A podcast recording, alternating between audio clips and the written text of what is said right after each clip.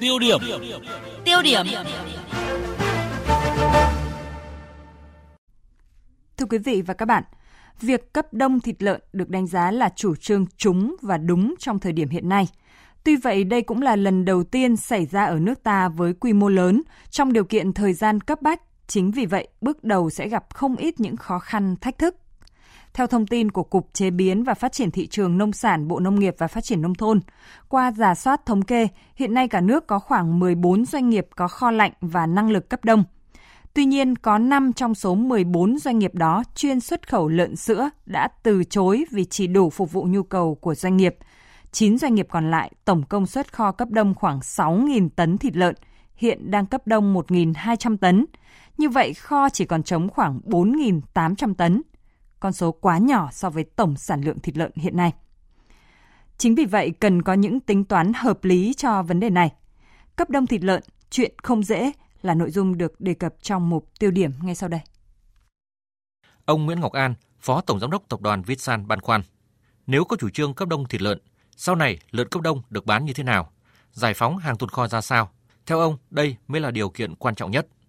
Ông An cho rằng, việc cấp đông thịt lợn nếu không có các chính sách hỗ trợ của nhà nước, của ngân hàng như cho vay với lãi suất 0%, hỗ trợ tiền điện, giãn tiến độ trả vốn, các doanh nghiệp như Vitsan không dám tham gia bởi rủi ro rất lớn.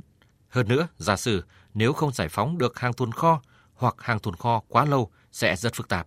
Khi mà đông lạnh cái chi phí cho cấp đông trữ đông, chi phí hao hụt, chi phí vận chuyển vân vân nó cao làm cho cái giá thành của cái thịt đông lạnh nó cao hơn nhiều cái giá thành của thịt nóng sản xuất ra. Nên thì khi nào chúng ta giải phóng hàng tồn kho, cái việc này là việc hết sức quan trọng. Tôi cho rằng nếu giải phóng được hàng tồn kho ở một cái thời điểm nào mà thời điểm đó cái giá thành của thịt nóng nó cao hơn nhiều cái giá thành của cái thịt đông lạnh mà chúng ta đã làm trước đó rồi. Thì lúc đó thời điểm đó là thời điểm có thể là giải phóng hàng tồn kho.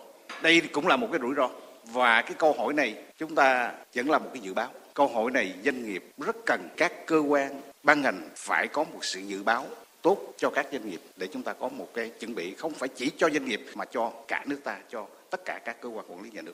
Ông Võ Việt Dũng, Chủ tịch Hội đồng Quản trị Công ty Cổ phần Tập đoàn Chế biến Thực phẩm Nam Hà Nội đánh giá rất cao chủ trương nhân văn của Bộ Nông nghiệp và Phát triển Nông thôn và Bộ Công Thương trong việc đề xuất cơ chế chính sách hỗ trợ cấp đông thịt lợn. Việc cấp đông được thịt lợn mà tích cực sẽ ngay lập tức kéo giá lợn hơi lên nhờ hiệu ứng tâm lý. Tuy nhiên, ông Dũng cũng khẳng định nếu không có ngay chính sách bảo hiểm với các doanh nghiệp cấp đông thịt lợn thì không đơn vị nào đủ bản lĩnh, năng lực tham gia bởi rủi ro là rất lớn. Mặt khác, không chỉ rủi ro về mặt kinh tế mà còn rủi ro ngay cả trong khâu xét nghiệm lợn sạch để giết mổ đưa vào cấp đông nếu không làm tốt. Chẳng may để lọt một con lợn mang mầm bệnh virus dịch tả lợn châu Phi, hậu quả sẽ là rất lớn. Chúng tôi cần hỗ trợ đảm bảo về mặt bảo hiểm cho chúng tôi. Phải có bảo hiểm, ngay lập tức phải ra một cái chính sách bảo hiểm cho các nhà sản xuất thịt lợn cấp đông trong bối cảnh hoàn cảnh là cấp đông thịt lợn trong cái bối cảnh là dịch tả lợn châu Phi.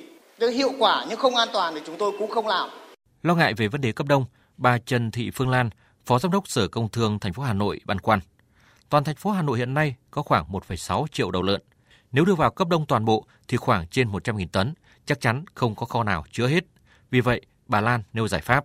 Cấp đông thì nó có hai cái chúng ta huy động cả các hộ gia đình cấp đông và doanh nghiệp cấp đông. Và tôi tính rằng nếu tuyên truyền tốt thì các hộ gia đình cấp đông cũng được một cái tỷ lệ tương đối lớn ở trong các cái hộ gia đình. Thế và doanh nghiệp cấp đông thì cái cơ chế chính sách thì chúng tôi đề nghị là như thế này. Chúng ta nghĩ ra rất nhiều những cái cơ chế chính sách để hỗ trợ cho doanh nghiệp.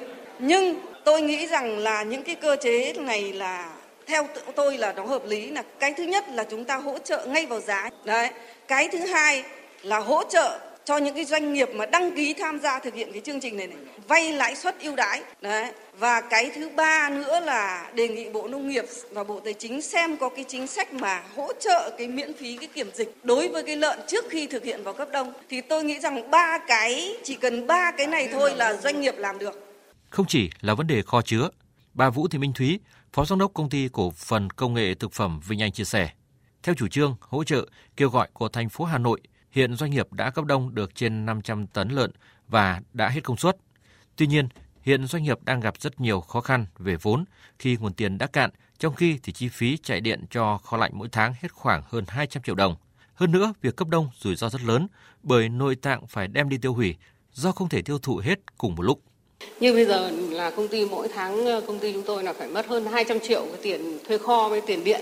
Còn một cái khó khăn nữa ấy, là cái kiểm dịch. Ví dụ như chúng tôi là công ty chúng tôi là cũng, cũng liên kết với các công ty ờ, cũng các trại là, là tiêu thụ sản phẩm cho các cái trại. Việc mà giết mổ như này thì nó cũng có rất nhiều cái rủi ro như là nó chúng tôi ừ, thịt con lợn ra bây giờ là các cái phụ phẩm các thứ là nó sẽ sẽ sẽ bị tiêu hủy rất nhiều cho nên là Ờ, các cái hỗ trợ đề nghị là nhà nước xem có cái chính sách hỗ trợ về giá cho những các cái doanh nghiệp mà thực hiện cái chương trình bình ổn của thị, thị trường này là trực tiếp trên ờ, giá thành của từng cân thịt thịt thì là đơn vị được giao chủ trì phối hợp với các ngành liên quan thực hiện việc cấp đông thịt lợn.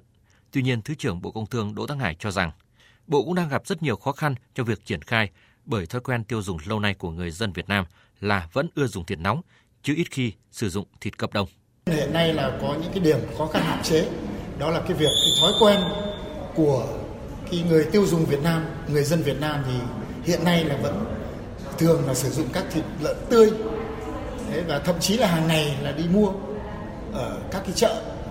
Thứ hai là nếu chúng ta đưa vào cái việc cấp đông thì cái khả năng của các doanh nghiệp hiện nay mà có các cái cơ sở để mà có các cái kho cấp đông thì cũng còn rất hạn chế. Đấy, và các cái bản thân các doanh nghiệp thì cái tiềm năng về kho bãi rồi là về tiềm lực về tài chính thì cũng vẫn còn có những cái hạn chế.